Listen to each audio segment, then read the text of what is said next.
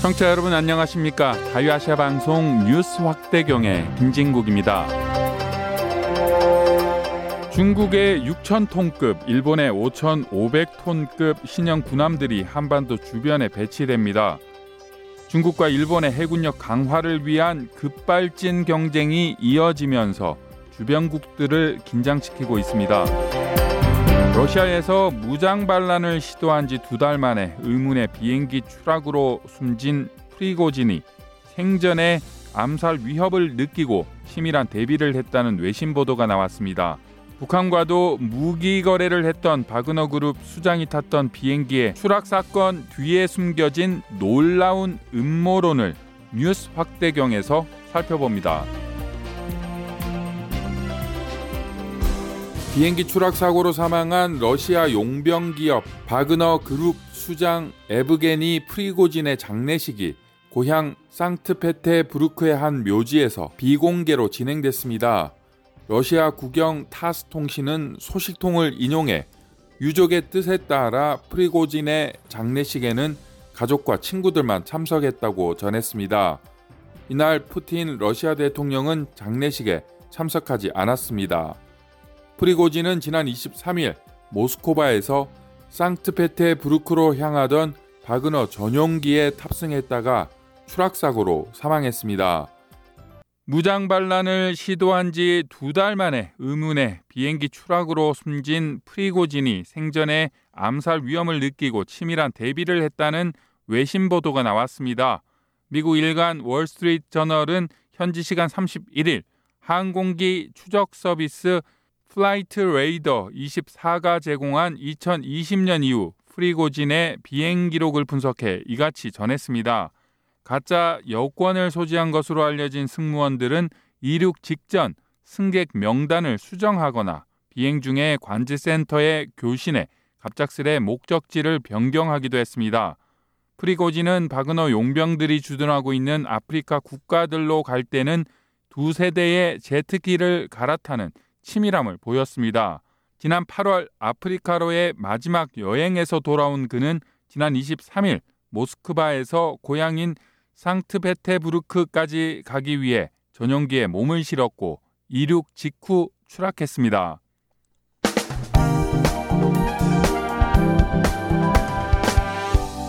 프리고진 사망 사건과 관련해 전문가와 좀 더 이야기 나눠보겠습니다. 한국 자주국방 네트워크 이루 사무국장입니다. 프리고진 사망, 사무국장이 네. 어떻게 보세요? 예견된 시나리오였죠. 푸틴한테 지금까지 대들어다가 살아난 사람이 없잖아요. 근데 이제 조금 제가 우려하는 거는 바그너가 한번 푸틴한테 들이댔다가 저렇게 지금 뭐 프리고진을 포함해가지고 조직 자체가 공중분해되고 있는 상황인데 이 러시아에서 저렇게 바그너를 작살내는 게 푸틴일 수도 있지만은 사실은 푸틴이 아니라 세르게이 쇼이구나 발레리 게라시모프 두 명일 수도 있어요. 프리고진이 죽고 나서 근데 바그너 그룹을 원래는 푸틴은 자신의 어떤 친위 조직처럼 데려오려고 했는데 이거를 지금 많은 대원들이 거부를 했고 푸틴의 의중은 바그너를 자기 편으로 데리고 와서 자기가 수하가 컨트롤하는 PMC로 만들려고 했는데 지금 쇼이구 장관이나 게라시모프 참모장은 이 바그너 자체를 완전히 해체하려고 달려들고 있거든요. 그 러시아 내에도 러시아에서 보통 실로비키라고 하잖아요. 제복 입은 사람들이라는 그 러시아어에서 유래한 그 어떤 그 조직인데 예전에 KGB나 군부 출신에 있었던 사람들이 지금까지 계속해서 력을 잡고 있는 그런 그런 파벌들을 실로비키라고 하는데 그 내부에서 계속 갈등이 있었어요. 쇼이구 장관하고 게라시모프를 중심으로 하는 군부 일부 파벌이고 또 군부 내에서도 예전에 지금은 숙청된 그 항공우주군 사령관 스로비킨 대장도 사실은 다른 파벌이었잖아요. 근데 최근에 공수군 이 공수군 같은 경우 러시아의 독립군조인데 전체 병력이 한 4만에서 5만 명 정도는 우리로 따지면 약간 홍대하고 특전사를 합쳐놓은 정도의 부대거든요. 이 파벌하고 게라시모프 쇼, 쇼이구 요 파벌하고 지금 대립하고 있는 구도가 만들어지고 있어요 러시아 내에서. 그래서 음. 프리고진이라는 정적은 제법 있지만은 이제 다른 파벌이 등장해서 또 한 번의 내부 분란을 만들 수 있는 그런 지금 밑그림이 그려지고 있다. 여러분께서는 미국의 수도 워싱턴에서 전해드리는 자유아시아 방송의 뉴스 확대경과 함께하고 계십니다.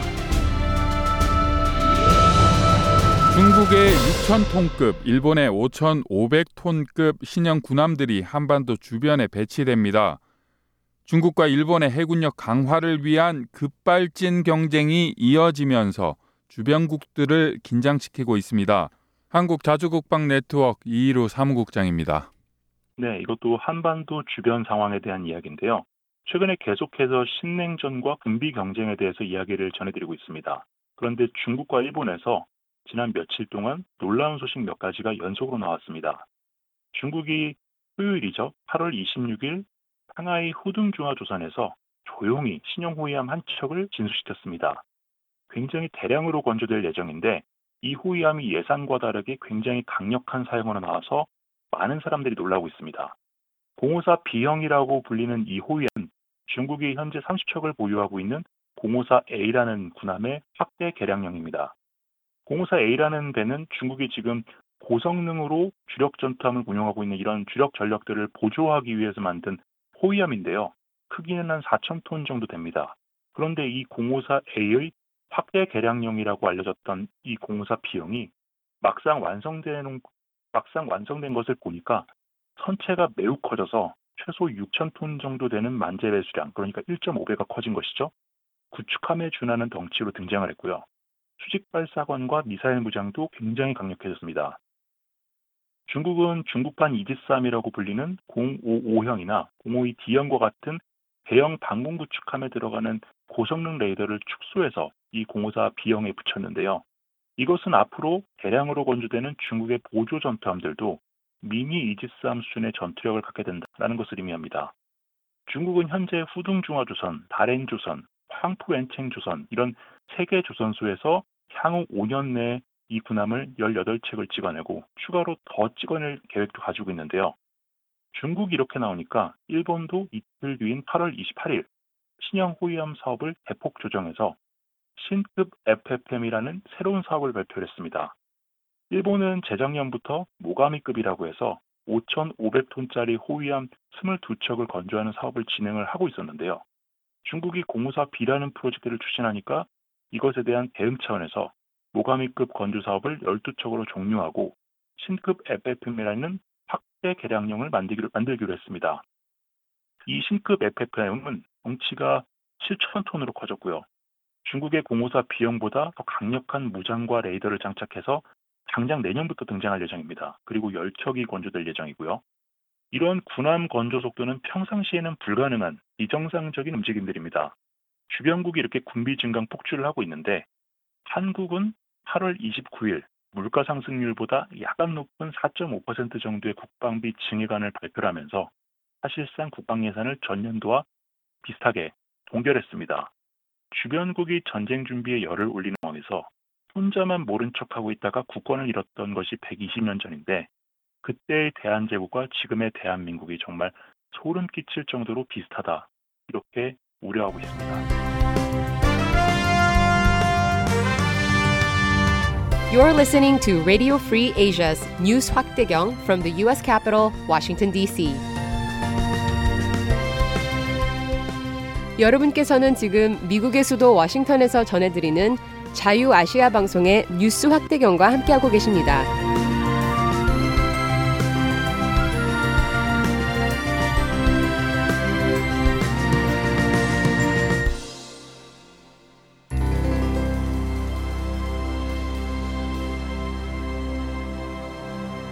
북한 당국이 코로나 방역을 위해 취했던 국경 봉쇄 조치를 완화한다는 소식에 일부 북한 주민들은 기대감을 내비쳤지만 우려한다는 반응도 나왔습니다. 북한 내부 소식 이명철 기자가 보도합니다. 북한 주민들은 당국이 코로나 확산 방지를 위해 봉쇄하던 국경을 열고 해외에 있던 주민들이 귀국을 승인한다는 중앙위 결정을 전달받고 다양한 반응을 보이고 있습니다. 평양의 한 주민 소식통은 29일 중앙에서 27일 중앙 비상방역사령부의 코로나 방역 완화 결정 내용을 간부들을 통해 기관 기업소 주민들에게 전달했다면서 중앙이 결정을 전달받은 주민들 속에서는 기대감도 있지만 우려감도 있다고 자유아시아방송에 밝혔습니다. 소식통은 코로나 봉쇄 해제 조치 결정을 전달받은 주민들 속에서는 조만간 국경이 개방되면 해외에 출국할 수 있는 길이 빨리 올 수 있다는 기대감도 가지고 있다면서 지금까지 국경이 봉쇄되면서 공적 업무나 사사 여행 등 해외 출국이 금지되었던 개별적인 주민들 속에서도 해외 출국이 승인되면 재빠르게 나갈 수 있게 벌써부터 해당 기관 간부들과 접촉하고 있다고 언급했습니다. 소식통은 특히 해외 건설이나 업무로 나가 있다가 휴가나 업무 보고를 위해 들어왔던 간부들과 노동자들 속에서도 출국 결정만 내려지면 다시 나가려고 발빠르게 움직이는 사람들이 많다면서 업무로 해외에 나가 생활하면서 내부에 있을 때보다 그나마 자유로운 생활을 한 그들에게 코로나로 인한 3년 7개월이라는 기간은 이루 말할 수 없을 만큼 지루한 시간이었다고 설명했습니다. 소식통은 이어서 장마당 상인들도 국경 봉쇄 완화 조치로 해외 주민들을 귀국시킨다는 중앙이 발표해 오랜만에 얼굴에 웃음꽃을 피웠다면서 지금까지 국경이 막혀 해외에서 두려던 물자 보급이 끊어져 많은 어려움을 겪었지만 국경 봉쇄 완화 조치로 이런 어려움이 해소된다는 생각에 요즘은 마음만으로도 즐겁기만 하다고 말했습니다. 반면 양강도의 한 주민 소식통은 30일 북중 국경 지역에 거주하면서 중국과의 밀수로 생업을 유지해오던 주민들 같은 경우에는 북중 국경이 개방된다는 소식을 접하고도 별로 반가운 기색은 보이지 않고 있다면서 코로나 이후로 국경 전 구간에 철저망과 최신 감시 장비가 설치돼 감시가 대폭 강화되면서 코로나 이전처럼 밀수를 활발하게 할 수 없게 됐기 때문이라고 말했습니다. 서울에서 RFA 자유아시아방송 이명철입니다. 북한 당국이 최근 귀국한 외국 체류 주민들의 사상과 양심의 자유를 침해할 우려가 있다는 전문가의 지적이 나왔습니다. 서울에서 이정은 기자가 보도합니다.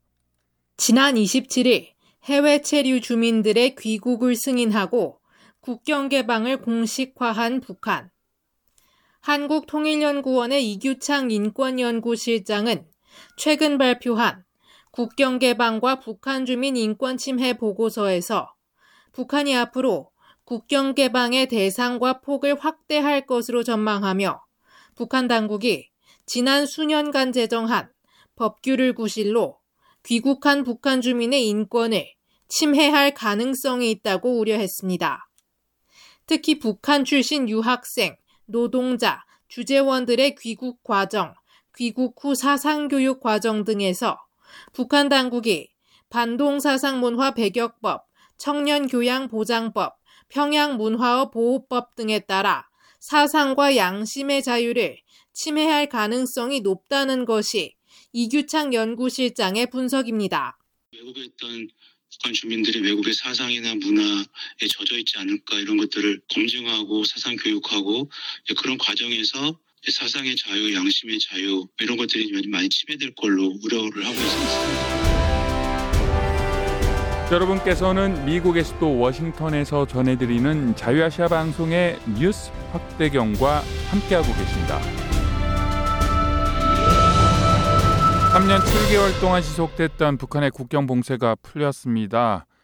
인터넷을 통해서 그리고 국제사회의 여러 가지 정보를 통해서 북한의 내부 외부 소식을 분석하고 있는 한국 자주국방 네트워크 이루 사무국장은 어떻게 보고 있나요? 생필품이 들어온다라면은 그 국경 지역에서 일단 장마당 물가가 좀 변화가 생겨야 되는데 이제 막 개방돼서 그런지 이동하는 인원은 늘었는데 물가는 그렇게 크게 차이가 없는 것 같아요.